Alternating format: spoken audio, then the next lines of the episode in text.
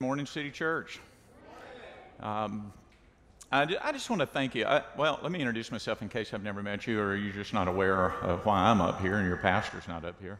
My name is Jim McLean. I'm one of the elders here that serve at the church. Last week you had the other elder, Caleb uh, Hannah, who brought the Word of God and did an excellent job with that and challenged us with the whole armor of God. Uh, and uh, you are a part of a church that follows the biblical model where your pastor actually believes that the elders, according to the scripture, should be able to teach the Word of God and gives them the opportunity to do so. Uh, and I want to thank you as a church for giving your pastor uh, the permission to step off of the podium long enough to focus on his wife and his son as they go through surgery and they're restoring their body and God's bringing them through the process. Uh, and I'm so grateful that our pastor puts his family at a, such a high level in his, uh, in his life. He sees that his, his primary thing in, in life that he is called to do is to be a, a husband and a father, and he sets that example. Um, I want to pray. Uh, uh, Brenda and I stopped by there Friday. If you haven't seen uh, Pastor Jim and Carmen lately, you know, uh, Carmen went through surgery, Zoe went through surgery. We stopped by Friday and dropped off some of the meals that people are preparing, and we're able to interact with them shortly. And Zoe, I can tell you, was Zoe.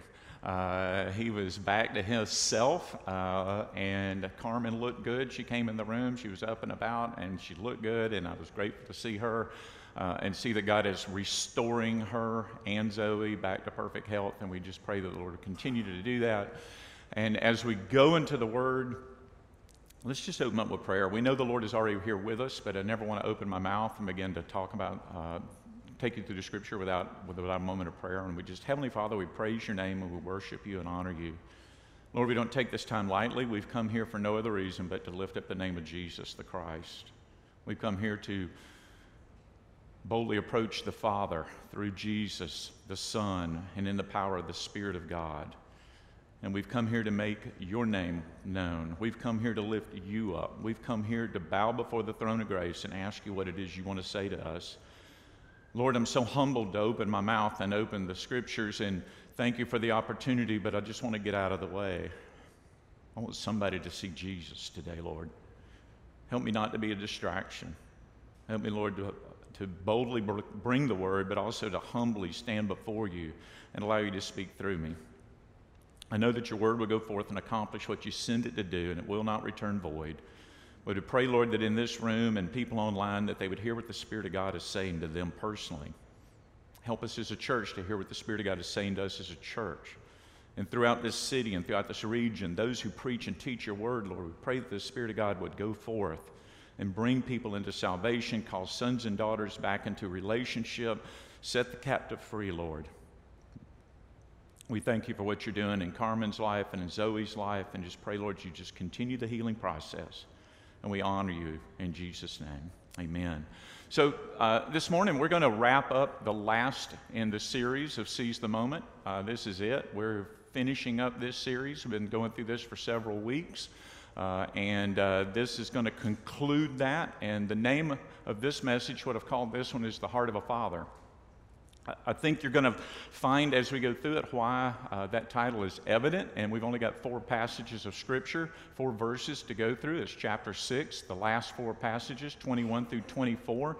It's not the only Scripture we're going to look at. Uh, I cannot uh, bring scripture without always going to other scripture. Uh, so I hope you can walk with me as you go through this, this message. I've been chewing over this myself. Uh, the Lord's been ministering to me through it, so I hope He'll minister to you through it. I'll remind you that the book of, Eph- book of we call it the book of Ephesians, but it was a letter written by Paul to a church in a city called Ephesus. And I remind you that it was inspired by the Holy Spirit. It's also the heart of the Father. That's part of the reason why I called the message the heart of a father because it's God the Father speaking to his church. And as it's been said several times, that church was not receiving any correction from Paul. That church was re- receiving direction Paul was challenging them because what Paul was saying, while he had some hard conversations, and your pastor, Jim Simpson, brought us through chapters four through six, and several of those included some hard conversations. Some of those things could have been things you said amen to, they may have been things that you said oh me to. There may have been some stepping on toes, and you know what? Scripture should do that. If, if I'm in a church where all I get is a pat on the back and affirmation, and I go away going, feeling good about myself all the time, and I don't ever feel correction come into my life, maybe we're skipping something. So I really appreciate the line upon line method that we're taking because it includes, at times, some hard conversations. Because the whole part, point of that is that Paul wrote this letter to the the church in Ephesus, the Spirit of God spoke through that inspirationally, and God the Father is speaking to His church even today because He's challenging us to grow. It's not about just coming to the altar or going to a response team and praying a prayer and saying, I believe Jesus is my Savior and died for my sin, but it's going on from that and actually growing to maturity, which is a process that I'm still walking through. And, and I realized, I told my wife, I think this morning, I realized this summer, I don't remember exactly the day, but it's 30 years this summer. 30 years ago, I'll be 61 here in a few weeks. I was 31 years old when I came to Christ. I'm ashamed to say it, but I ran from God until I was 31 years old. But praise God, He didn't give up on me. And it's been a 30 year process of growing up. And He keeps reminding me of things that I need to work on the whole point of what Paul is writing about in this book of Ephesians is not just salvation, but it's transformation. It's being renewed in our mind. It's being changed and transformed, and not just being a better version of me, but being a representation of Him. And that's what I ask this morning as I hope and pray that I can get out of the way, and you won't just be seeing me, but you'll hear what He's saying to you. And it's a humbling thing that he can do that through your mouth. He can speak into the life of somebody else. I remind you, it was written by Paul. He was written from a prison cell in Rome.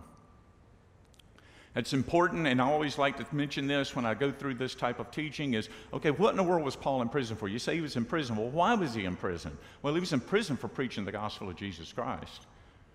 He was in prison specifically. The Jewish people came after him because he was preaching that you could be born again, you could be a Christian, and you didn't have to first become Jewish. We talked about that some weeks ago, and I challenge you, if you're not familiar with it, to go through that and explore that.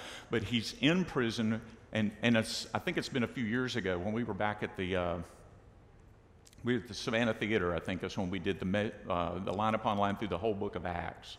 Uh, and that's out there. I'm sure it's out there on YouTube if you want to go back and go through that. Pastor Jim took us through that. But just real quick, I want to set the stage for the importance of what Paul's telling them. In Acts chapter 21, we find Paul getting arrested in Jerusalem.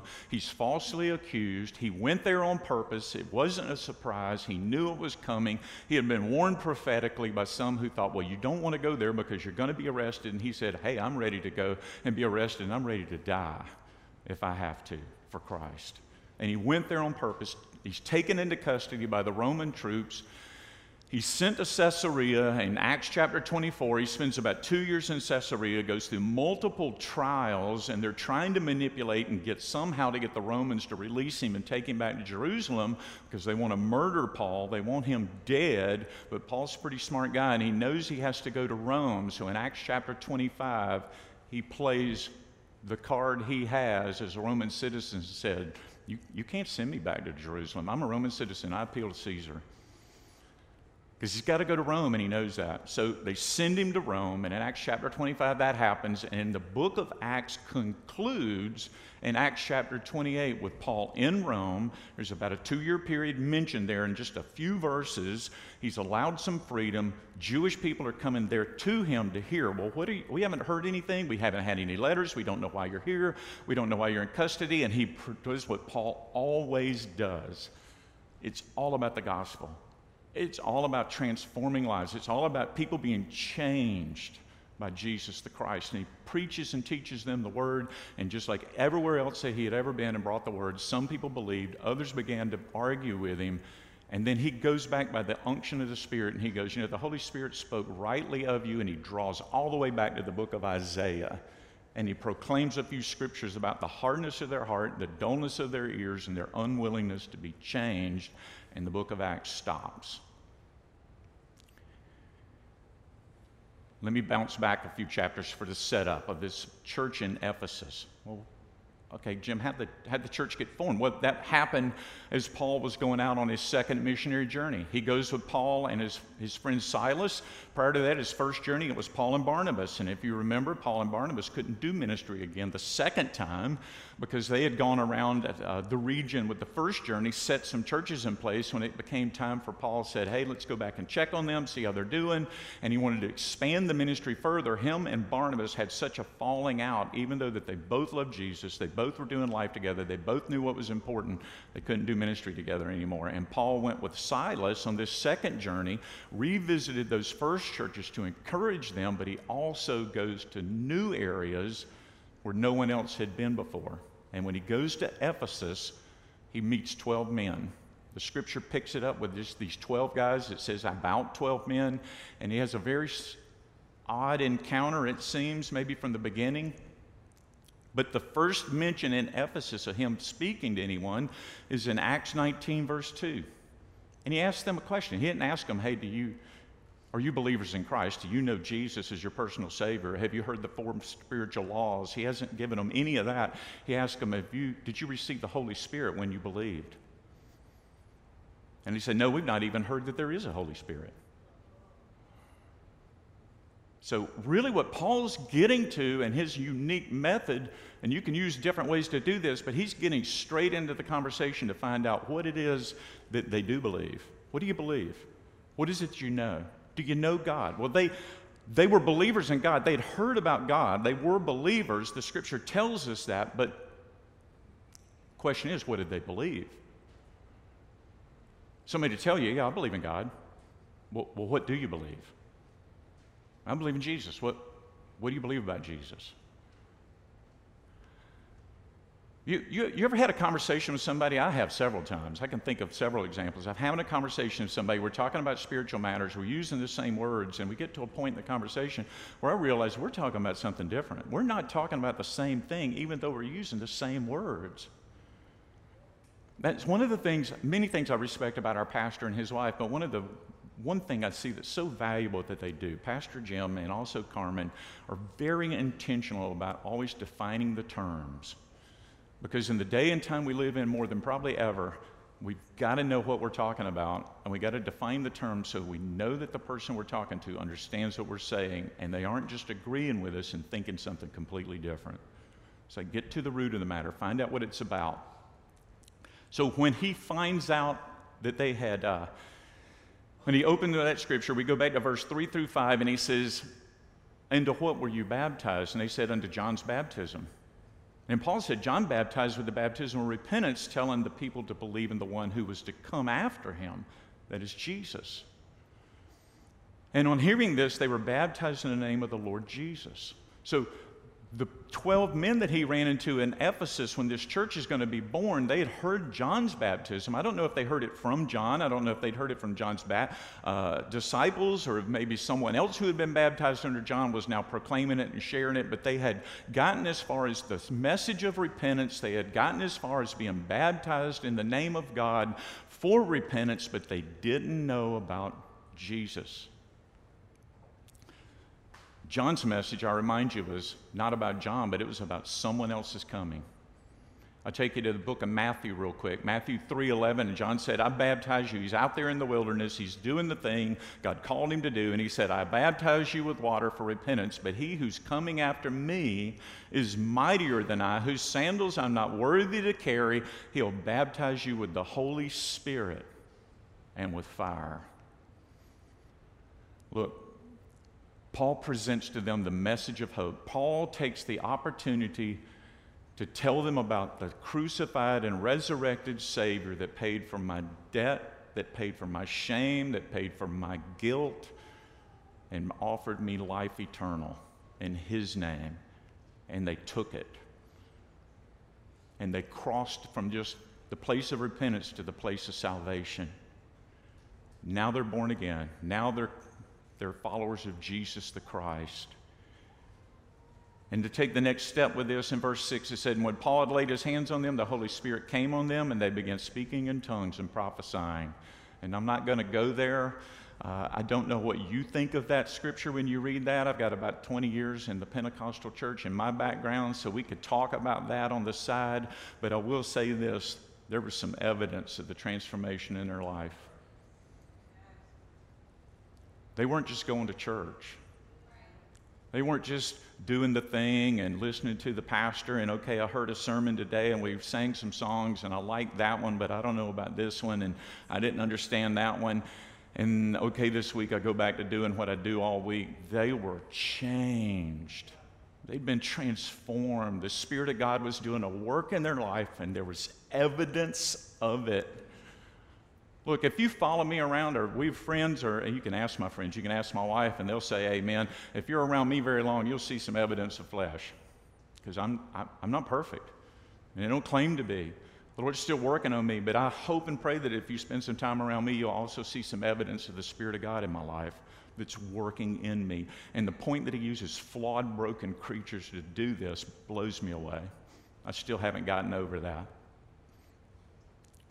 But this also matches what Paul was doing matches up with what Jesus promised. The night that he was betrayed and he was arrested, he made a promise to his disciples. He, he told them, and they were sorry to hear it, that he was going to be leaving because he had been with them physically and bodily and with them over three years, and it's now time for him to be crucified and he's going to leave them, and they're upset about it, but he made them a promise that still holds true to us today.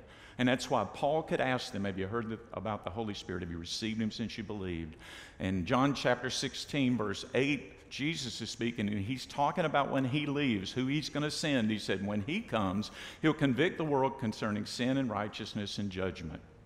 And when the Spirit of truth comes, verse 13 through 14, he'll guide you into all the truth, for he'll not speak on his own authority, but whatever he hears, he'll speak, and he'll declare to you the things that are to come, and he'll glorify me, for he'll take what is mine and declare it to you. Look, here's the deal. Without the power of the Holy Spirit working in the church and working in us individually, we are powerless. The absolute best that I can do is exhaust myself in the flesh trying to do a work of the Spirit, and it doesn't work. I can put together a message, and, and, and I have a pastor who will give me the opportunity to bring it, but I tried desperately to get out of the way and say, Holy Spirit, there's something you want to say to me, and there's something you want to say to other people in the room, there's something you want to say to people online. Help me to get out of the way, and if you can use this mouth to speak, I am still blown away on how He will speak to people about something else completely different. And I am over myself, and I'm just faithful and willing to do it and asking Him to be there to empower it. Jesus promised when He left, somebody else was coming. He was sending somebody else, and He wasn't just going to be with them bodily, but He was going to take this to a new level. He was going to be in them. He said, and I love this passage, John 14, verse 15 to 17. He says, If you love me, you'll keep my commandments, and I'll ask the Father, and he'll give you another helper to be with you forever.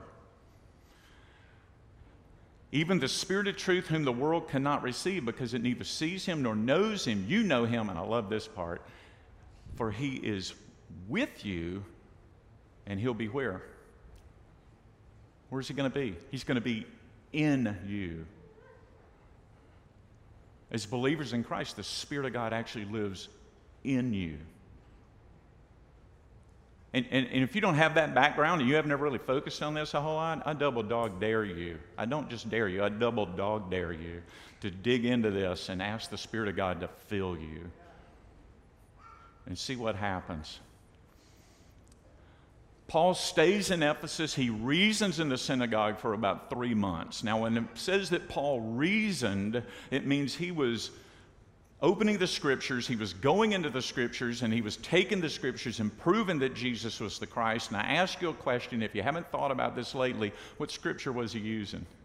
Because the New Testament didn't exist yet. New Testament hadn't been written and canonized. It was letters circulating around the churches. It was someone sitting down and penning by the inspiration of the Spirit the gospel accounts they had the Old Testament. They had the Greek version of the Septuagint. They had the Tanakh, the Hebrew original scriptures. And whichever one Paul was using, it, it challenges me. It goes, When's the last time you tried to share somebody the gospel of Jesus Christ and use nothing but the Old Testament? I mean, if I was going to share Christ with somebody, I'm going to take them down the Roman road. I'm going to take them into New Testament passages. I can think of many. But what if all you had was the Old Testament? And do you even read the Old Testament? And if you read the Old Testament, do you see Jesus in the Old Testament? There's a number of passages. Isaiah 53 is one of my favorites, and then there's a, uh, there's a number of others, but I, am nowhere near. And, and I don't pretend to be, but Paul and these apostles, that's what they had the Old Testament, and they could go in the Old Testament and walk you through it and prove that Jesus was the Christ. And then Paul, he usually would just spend a short time with any of these churches, sometimes because they ran him out of town, sometimes because there's a riot and he has to leave. But in Ephesus, he made a special extended stay, and he spent two years there. Uh, it, it says in Acts 19:10 that he continued for two years. And so all the residents of Asia heard the word of the Lord, both Jews and Greeks. So Paul, he spent two years in Ephesus. And while he's there, I'm not going to go through all this, just a quick little summary in Acts chapter 19. It tells you really that Paul was doing extraordinary miracles while he was in Ephesus. Power of God was showing up in a mighty way. It's also where the seven sons of Sceva attempt to copy what Paul had been doing. They see the power of God at work. They want to capitalize on that. They want to be seen as someone who can operate in the power of God, and they try to utilize it for their own uh, selfish reasons. And in Acts 19:13, it tells us that some of the itinerant Jewish exorcists undertook to invoke the name of the Lord Jesus over those who had evil spirits, saying, I adjure you by the Jesus whom Paul proclaims. And we know they were beaten and defeated and embarrassed because here's the deal Jesus isn't going to allow his name to be manipulated by anybody. It's not about a hashtag Jesus name. It's not about throwing Jesus' name on the end of every prayer and believing because I said in Jesus' name it's always going to happen. This is not a good luck charm. This is not something I can manipulate. This is not something I can use for my own selfish means. I have to know him.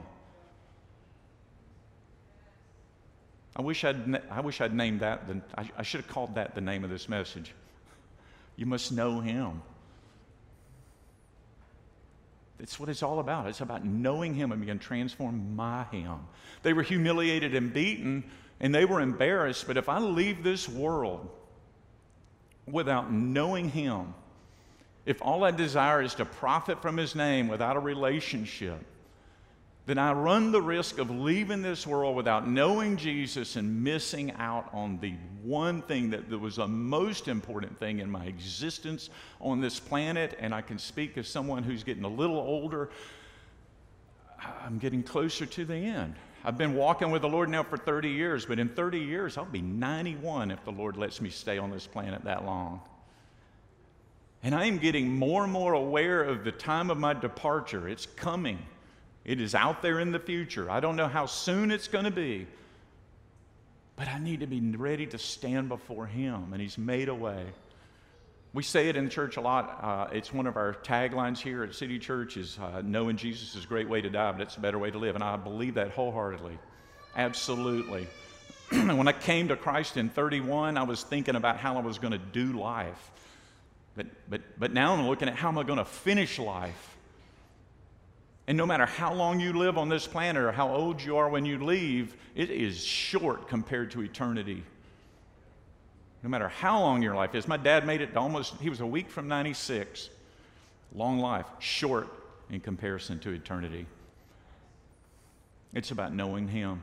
Paul is determined, and this, this surprised me right there in Acts chapter 19. The, the miracles are happening, the seven sons of Sceva do their thing, and right there, smack in the middle of that, while Paul's in Ephesus, he decides, I got to go to Jerusalem and I'm going to go to Rome. It's right there in Acts chapter 19, verse 21, the first time I see it pop up. Now, after these events, Paul resolved in the Spirit to pass through Macedonia and Achaia and go to Jerusalem, saying, After I've been there, I must also see Rome. There's now something birthed in his spirit, man. He knows the Lord has for him to do, and he's willing to go do it no matter what it costs him. And right after that, Acts chapter 19 records a riot that happens in Ephesus. A silversmith who made his living making false gods creates a riot because the power of God is having an impact in that city. It's being changed and it's having an economic impact because nobody has any use for anything that's a false God when they have the real God. When you got Jesus in your life, nothing else, nothing else is going to do it. Years later, Paul's in prison. He's in Rome. It's, been ha- it's happened. He's there. He's writing back to this church in Ephesus. And that's the story we've been pursuing for the last few weeks the letter that he writes them. Now, he also wrote several other letters. He wrote a church in uh, Philippi, and we find it in Philippians chapter 1, verse 21. And this could be an awesome t shirt. But Paul said and he meant it. He said, For me to live as Christ and to die as gain. Paul's sitting in a Roman prison, doesn't know if they're going to execute him or not. And it's not that he doesn't care, but he's willing to die. And he recognizes if they take my head off in an instant, I'll be in the presence of the Lord. And if they let me live, I'll just keep on preaching the gospel of Jesus Christ. And he's willing to do it, no matter what it cost. Look, Paul had true joy. Paul had joy that didn't depend on how the outcome fell out for him. Paul had joy that didn't depend on what he went through in life, whether he had a lot, whether he had a little, whether he was struggling, whether he was on top of the world, and that's what led me to Christ. I get passionate about this because that's what led me to Jesus. A coworker named Pete Sudeth. I don't know if Pete will ever hear me say this, but I've been saying it for 30 years. I worked with this guy. I hid for him for two years. I had to work with him daily after a two-year period, and he knew Jesus. I'll save you, the, give you the short version of this story for time, but one day my life was falling apart because I had made poor choices, was not living for the Lord, and didn't know Christians and didn't want to know Christians. And Lord made me work with this guy for a long period of time and form a friendship. His life was having a hard time. His wife was having health issues they couldn't fix. They didn't know what was wrong. And I asked him one day, and I said, Pete, how in the world do you stay so happy in the middle of everything that's happening in your life? And he simply said, guess it's my personal relationship with Jesus Christ. And he walked off. And all I can tell you is the Spirit of God grabbed that comment and pierced the darkness around my heart and illuminated me to understand and realize as I started walking away from that spot. First thought that crossed my mind was Pete Sudeth knows Jesus. He ain't just somebody going to church, and it's not just a Bible story I heard when I was growing up. He knows him. And the next step it was, well, if Pete Sudeth knows Jesus, then Jesus is real. And if Jesus is real, I got to deal with this. And it's about a week or so later when I got on my knees in my apartment and asked Christ to come in my life. And I said, You know, that Holy Spirit I've heard of, I've heard people talk about. I don't, I don't know what that's about, but I think I'm going to need that. I think I'm going to need that because I'm not willing to just go to church. I got to be changed. I can't keep doing life the way I was doing it up to that point in my life. Joy doesn't depend on what happens around me, to me. Joy comes from something much deeper. I thought he was just happy. I found out later he had true joy. I found out what that is. Paul opens his remarks in this letter to the church in Ephesus by this, I'll take you all the way back to our beginning of our study. In Ephesians chapter 1, verse 1 and 2, he said, Paul, an apostle of Christ Jesus by the will of God, to the saints who are in Ephesus and are faithful in Christ Jesus, grace to you and peace from God our Father and the Lord Jesus Christ. What I take away from that also can make an awesome t shirt. Be faithful to what you believe. If you're a follower of Christ, be faithful to Christ. Live it. Let people see it. Don't hide it. Don't pretend. Do it. Be it. Let it work in you and through you. Because when he wrote that letter, he wasn't writing correction, he was writing additional instruction to a church that was in a healthy condition. But he was writing to the saints that are faithful the people like Pastor Simpson said several weeks ago that were doing the thing and struggling to do it right and trying to make it work and daily applying it to their lives. That's who he was writing to. And then he spends the first three chapters just clarifying what salvation is and making sure we know who we are in Christ. And then he hits us with the last three chapters where the hard conversations are, where he talks about how to do this thing well. And he connected those two groups with a single word, therefore. So, what he's saying is, in this whole letter, he's saying if you're a follower of Christ, do this. And he gives us chapter 4, 5, and 6 that we just spent several weeks going through. And he got all up in my business. And he taught to me about how to be a better husband, how to be a better worker, how to be a better boss, how to be a better father, how to be a better son, how to. And there was some hard conversations in that. And there should be. And then as he comes to his closing, these last four verses, in Ephesians chapter 6, verse 21 through 24, he said, So that you also may know how I am and what I'm doing. Tychicus, the beloved brother and faithful minister in the Lord, will tell you everything. I've sent him to you for this very purpose, that you may know how we are and that you may, he may encourage your hearts. Peace be to the brothers in love with faith from God the Father and the Lord Jesus Christ. Grace be with all who love our Lord Jesus Christ with love incorruptible. What is it you heard when Paul wrote that? What do you hear in that? I, I can tell you what I hear. As I'm digging through that and reading through that, Paul's not just sitting down going, okay, you know, people don't write letters anymore. When's the last time you wrote a letter? You know, it's all email, it's text, it's a great way to communicate. You remember the days when we wrote a letter and you had to mail it and wait for that thing to get somewhere? Some of you in the room are looking at me like, well, I don't even know what you're talking about. Uh, but Paul wrote them a letter. And when you got to the end of the letter, what did you want to say at the end? He wasn't just grabbing words for no reason. He was intentional about what he was saying. And the Holy Spirit is inspiring the sign off of the letter just like he was inspiring the opening and everything in between. What I hear from the heart of Paul is I hear the love of a father speaking to his children and challenging them to grow and be the people that God called them to be. That's what I hear.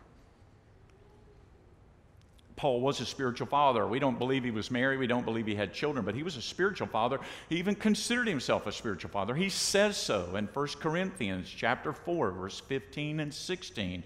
Writing to that church, he said, For though you have countless guides in Christ, you do not have many fathers, for I became your father. In Christ Jesus, through the gospel, how many of us can say this?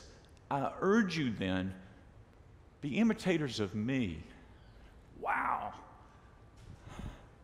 I'd love to be able to say that and really believe that to tell people to be an imitator of me. Paul could say that. He wasn't perfect and didn't claim to be. He wrestled with who he used to be. And he compelled going forward by the dr- driving of the Spirit to do the work of the kingdom of God. But he could look at himself and his life and say, Therefore, be an imitator of me. Follow me as I follow Christ, he says in another place. What I, what I hear in this and what I'm trying to communicate to you is I hear the heart of a father speaking to his children. And I see and hear the Holy Spirit of God speaking through the man who was chosen and was inspired to write this. And ultimately, it's the Lord Jesus Christ speaking to us. When you read the book of Ephesians, I hope you don't, one, I hope and pray that you read the Word of God. If, if you don't spend time daily in the Word, I, I, I challenge you to do that. And if you read the Word of God, I pray that you would read the Word of God and realize it's not just a story, it's not just a book, it is the Lord Jesus speaking into our lives. There's a wide range of topics covered in the book of Ephesians. We've gone through those over several weeks. There were some that were hard conversations, as we said, that stepped on our toes. It challenged us to do more, challenged us to correct behaviors in our life. And that's necessary because God does dis- discipline those that He loves. The book of Hebrews, chapter 12, verse 5 and 6, he says, Have you forgotten the exhortation that addresses you as sons? My son, do not regard lightly the discipline of the Lord, nor be weary when reproved by him, for the Lord disciplines the one whom he loves, and he chastens every son whom he receives. The fact that the Lord disciplines us is proof to us that he loves us. Because if he didn't love us, he wouldn't even bother. But because I'm his son, he'll discipline me when I need it to get my attention and bring me to the place he wants me to be.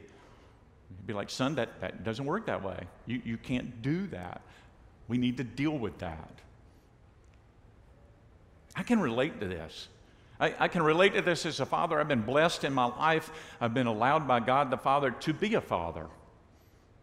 I, have also fell in love with, with Brenda uh, 27, 28 years ago. I asked her this morning. I knew I'd mess that up. Uh, and because I fell in love with her and wanted to do my life with her, and she said yes, she had two sons. I, God allowed me to become a stepfather.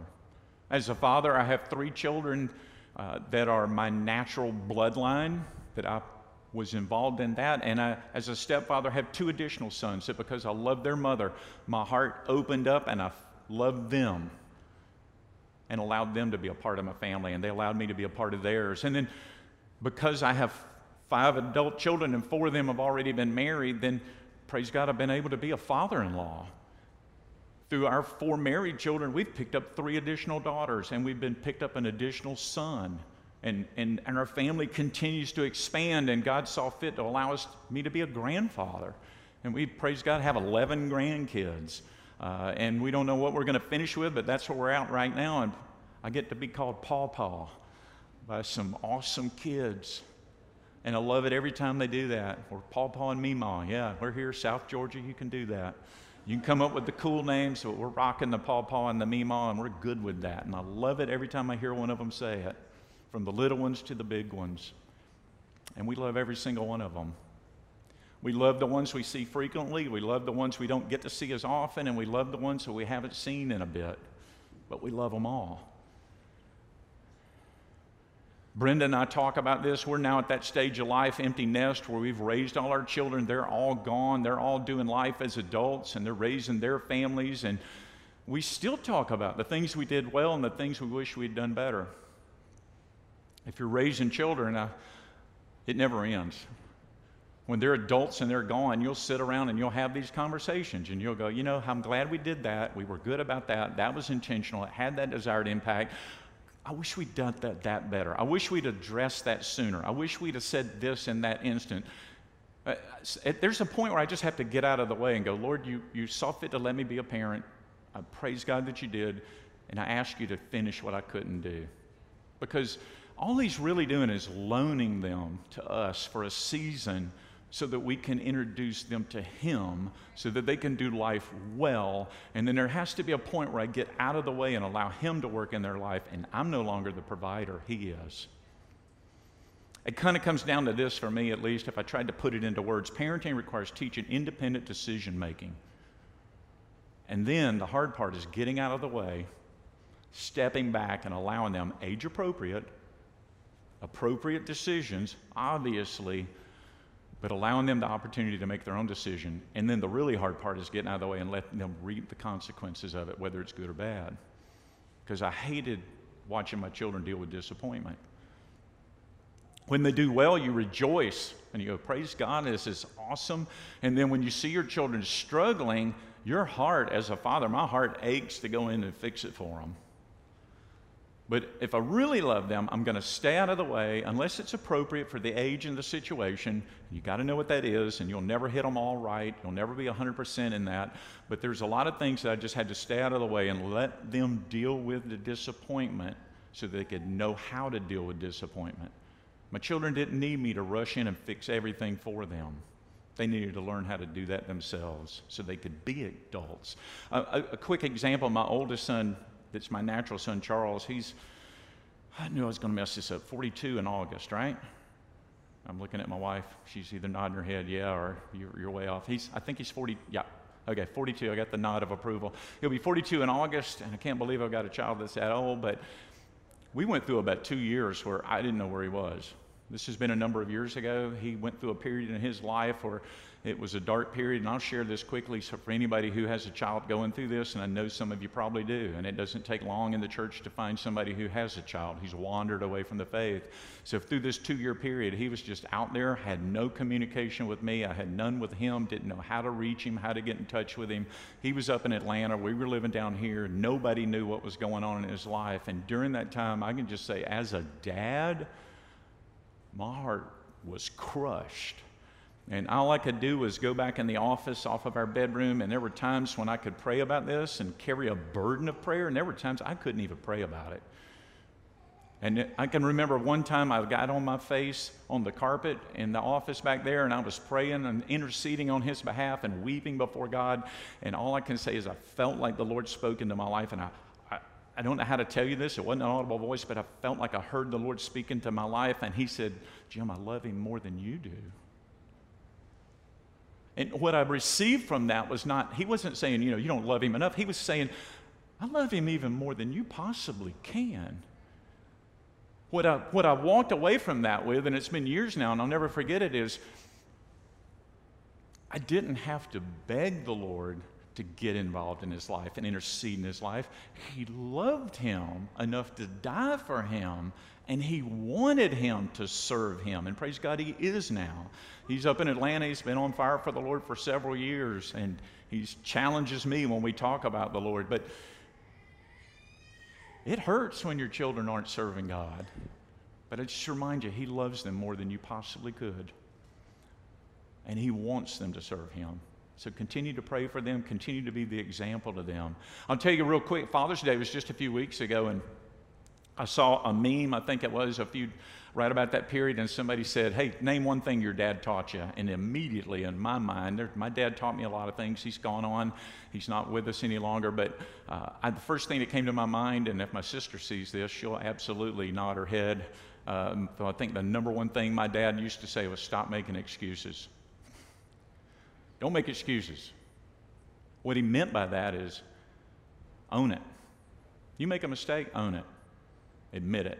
Let's move on from that. Let's correct it if we can. Quit making excuses. Quit trying to say why it happened. Let's just say it happened. You did it, and, and let's grow up from that. But I had two incidents happen this year that just probably my two favorite things as a dad that occurred, and they both just happened recently. My son Charles, the one I mentioned earlier that I was praying for, he's been on fire for the Lord now several years, and I'm not sure when this happened, and I may get this wrong, and he can correct me if he hears this, but I think it was during the period of time when he was away from the Lord, not during that two years, but that period was a longer period. That just was the end of it he was at our house and we had some wild grapes, some scuppernongs, uh, growing on the back fence of our, our, at our place, and, and I had him in the backyard, and we were talking about that. And, and if you know anything about grapes, there's a pruning process for that. In John chapter 15, uh, John uses that process to talk about the true vine and the branches and who we are in Christ and the fact we have to abide so that we can bear fruit. And he prunes us and brings more fruit. So I was illustrating that and using the vine to talk to my son about explaining the pruning process and what that might look like in his life. Well, he said to me earlier this year, he said, You know, every time I read John chapter 15, I can't help but remember that. You know, and what he was telling me was even maybe when he was away from the Lord, the things that I was telling him when I had an opportunity, they were taking root and they were growing, and he can't let go of it and he can't get rid of it because it's there. So, again, I encourage you with your children, share Christ with them all that you can and live Christ in front of them. My daughter Sandy, she sent me a Father's Day card. I'm probably going to keep it forever. I don't know, I may even frame it because I, I, I, resisted the urge to read it to you. But what she said to me was there was priceless. She wrote down at the bottom and she said, The thing that really carried away from that that meant the most to me, she said, Dad, you taught me so many things when I was growing up. Some of them you knew you taught me, other things you didn't know. And then she listed several key things. But what my daughter said to me that meant so much to my heart was that the things I sat down and intentionally told her and showed her meant one thing, but the things she saw me doing meant a whole lot more. Your children are watching, people around you are, are watching. Look, a father loves his children so much that he wants to know that he's had an impact in their lives for good. And I believe that's the heart that Paul writes this letter to the Ephesian church out of. He wants to know he spent two years with them. He wants to know, sitting in prison in Rome, he wants to know that what he shared with them is actually bearing fruit. He said in 621 of the book of Ephesians, so that you may also know how I am and what I'm doing. Tychicus, the beloved brother and a faithful minister in the Lord, would tell you everything. And I went, um, who in the world is Tychicus? And I'll be honest, I've been reading the word for a few years now, and uh, I, am I'm still, I'll be a student of the Word, I hope, until I leave this world. But first thought I had, to be honest, was, well, that's not a name I'm going to find anywhere else in Scripture. And I was absolutely wrong. I was shocked to find that he shows up several places in Scripture. Uh, I find in another place that it points out that he's from Asia. He's obviously a Christ follower, but it even lists the city or the place that he's from. And I actually found that he appears five different times in Scripture. The first place you find Tychicus is in Acts chapter 20, verse 4. And then it proceeds on in what we just read in Ephesians 6 21 and 22. He's also listed in the letter that Paul writes from prison to the church in Colossia 4 7. And then he also mentions him in a book, in his letter to Titus, uh, chapter 3, verse 12, and he mentions him in 2 Timothy 4, verse 12. This passage in Acts, going all the way back to the setup that we were talking about earlier, if you can go back with me, after that riot happened in Ephesus, the silversmith created a riot, Acts chapter 19. It says that Paul goes to Macedonia for three months, and then a conspiracy with the Jews against Paul rises up, and he goes back to Asia but when this happens, it also lists seven different men that are following along with Paul. Those men are listed by name. I'll spare you me trying to pronounce their names, but their names are listed. Also, the region that they're from is listed, and you'll find that they're kind of a delegation, if you will, of men from the various churches in the region that Paul's been preaching. And they're following along with Paul. They're on the journey with Paul. And then years later, here's Paul in prison in Rome, and he writes back and he mentions Tychicus, and he specifically states that he's a beloved brother and he's a faithful minister. Now, when he writes to the church in Colossia, his words being purposeful and having meaning, he even says more than that. He's not just trying to flatter, he's not just using words to sound good. When he writes to Colossus, he says the same thing. He's a beloved brother and a faithful minister, but he also adds he's a fellow servant in the Lord. What he's saying about Tychicus to these churches is he can be trusted. Listen to what he has to say. The Spirit of God is in him, like he's in me, and he's speaking to you, and this man can be trusted. He's shown himself faithful and he's speaking on our behalf. And the other thing I carried away from this that really just stuck to me is Paul didn't do ministry alone. Paul wrote most of the New Testament, a vast uh, uh, section of it, but he wasn't doing it by himself. We're not called to do Christian life alone. Caleb mentioned this last week, and I'll give it another mention. We're called to do Christian life in community. And it can't possibly be enough just to come to church on Sunday morning. That's why we have groups, we have community groups. We're kind of, most of them are on uh, a, a, a, short uh, timeout, if you will, for the summer. First week of September, we'll be launching groups again. And if you're not a part of a group, a community group, I challenge you get involved in a community group. It's when you get into a community group with a few other believers who are like minded as you are you start to challenge one another on what do you believe and why do you believe it. We've had some great conversations at our house and our group where people have not always agreed, and thankfully, no, they haven't. But we should be able to disagree, go to the scripture and see what it says, and speak into each other's life. We also do life together where we pray with one another. Can tell you, tell you how many times somebody has said, Hey, pray with me about this. And we've prayed about it, and then we've seen the outcome come the other side, and, and had some victory in Jesus together. But if you're not in a community group, maybe you want to lead a group. Please talk to me about it. Let me know about it. I'll be looking to, for some group leaders to launch some groups in September so that we can have more groups than we have because we need to do this thing together. Paul wasn't doing it by himself, he had a support network. And, and if you're like me, I'll just admit it. Sometimes when I'm reading these letters from Paul, I'll get to the section where he's signing it off and he's starting to list some names, and I'll just kind of blow through it and go, yeah, that's the sign off. And that's Bob and Ted and, you know, the other guys. But there's a point to it. He's mentioning men and sometimes women that were doing life with him, doing ministry with him, and he frequently lists them by name.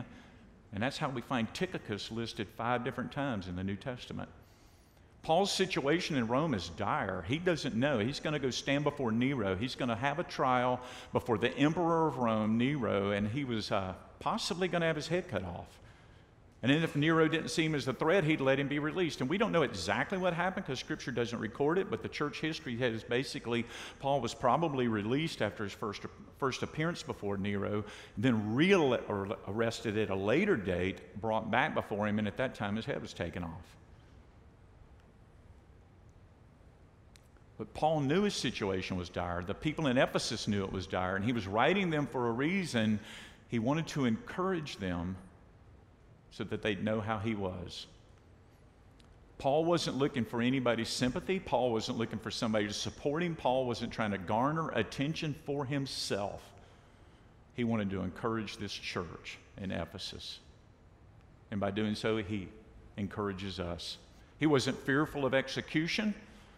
Paul was totally unwilling to set the example of how to live, live for Jesus that's why he said he was able to say, Follow me as I follow Christ. But if he didn't just set the example for living for Jesus, he was also willing to set the example how to die for Jesus. He said to them in his sign off in verse 23 Peace be to the brothers and love with faith from God the Father and the Lord Jesus Christ. This, this word here, peace, just to define a few terms, peace to the brothers. This word for peace here is to join, to tie together into a whole properly, wholeness. An example, it's when all essential parts are joined together. It's God's gift of wholeness. I don't, I don't know what comes to your mind when you read that about the essential parts all joined together, but for me, it's more than just the absence of struggle. In my mind, at least I can go here, and forgive me for my example, but it's when all cylinders are hitting together. None's on a misfire, everything's in place, everything's making power. We're able to get some work done because all the parts are working together in unison. It's all working together and going, focused on what's important. He also said love with faith, and the word that he uses here is agape. This word here is love which centers in a moral preference. In the New Testament, agape, agape typically refers to divine love, what God prefers. I've heard for years agape love described this way it's the love that God loves with, it's the love that loves with no expect- expectation of anything in return. It gives sacrificially. Paul knows that words have power, and he's using them intentionally, and he's using them purposely and I have to ask, what is it that Paul's saying? If I just kind of put it into my own words, what I hear Paul saying is love in the church prefers the other person before myself, and it's confident and it's filled with trust in God. And I'm modeling Christ. And I'm only able to do that because God the Father and the Lord Jesus Christ is able to bestow that to me and work that through me as I'm in relationship with them.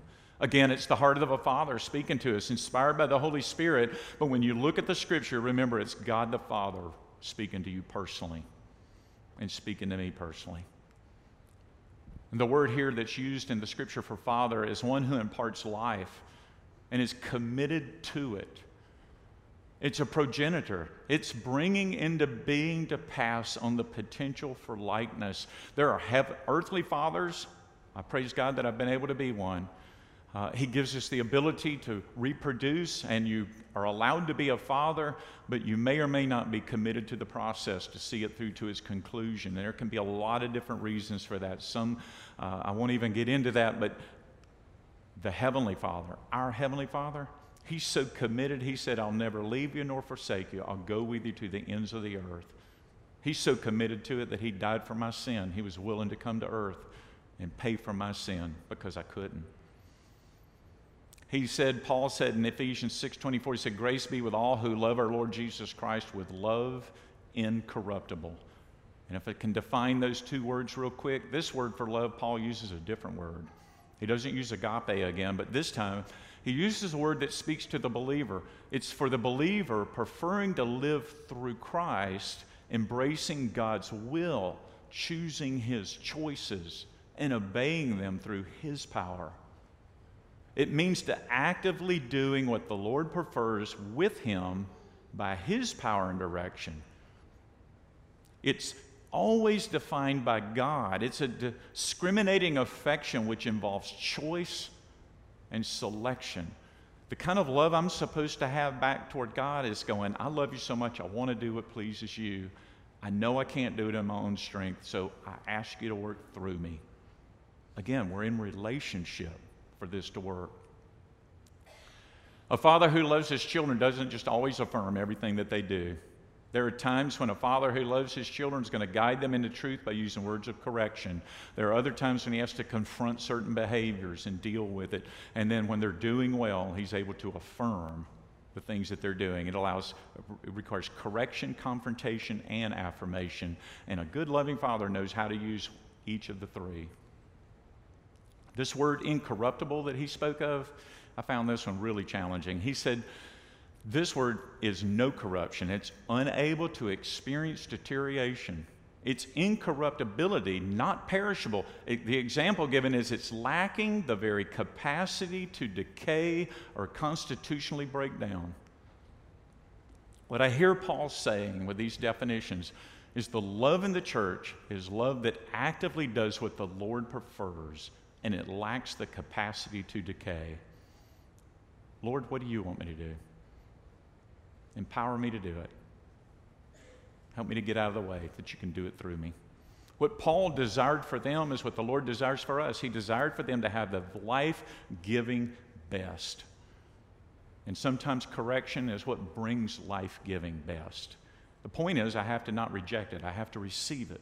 I have to be willing to see it and hear it and apply it to me. Just a few quick proverbs as I wrap this up. Proverbs 12:1 said that whoever loves discipline loves knowledge, but he who hates reproof is stupid. English Standard Version. We didn't allow our youngest son to use that word, by the way. Uh, I, I, think at one point in his life he thought it was a profane word, and as he got older, he found out, oh, stupid's just a normal word. But anyway, uh, Proverbs 15:32 said, "Whoever ignores instruction despises himself, but he who listens to reproof gains intelligence." Proverbs 1:7 said that the fear of the Lord is the beginning of knowledge. Fools despise wisdom and instruction. Proverbs 10 17 said, Whoever heeds instruction is on the path to life, but he who rejects reproof leads others astray. And in Proverbs 3 12, for the Lord reproves him who he loves as a father his son in whom he delights. The point is, we have a choice to make.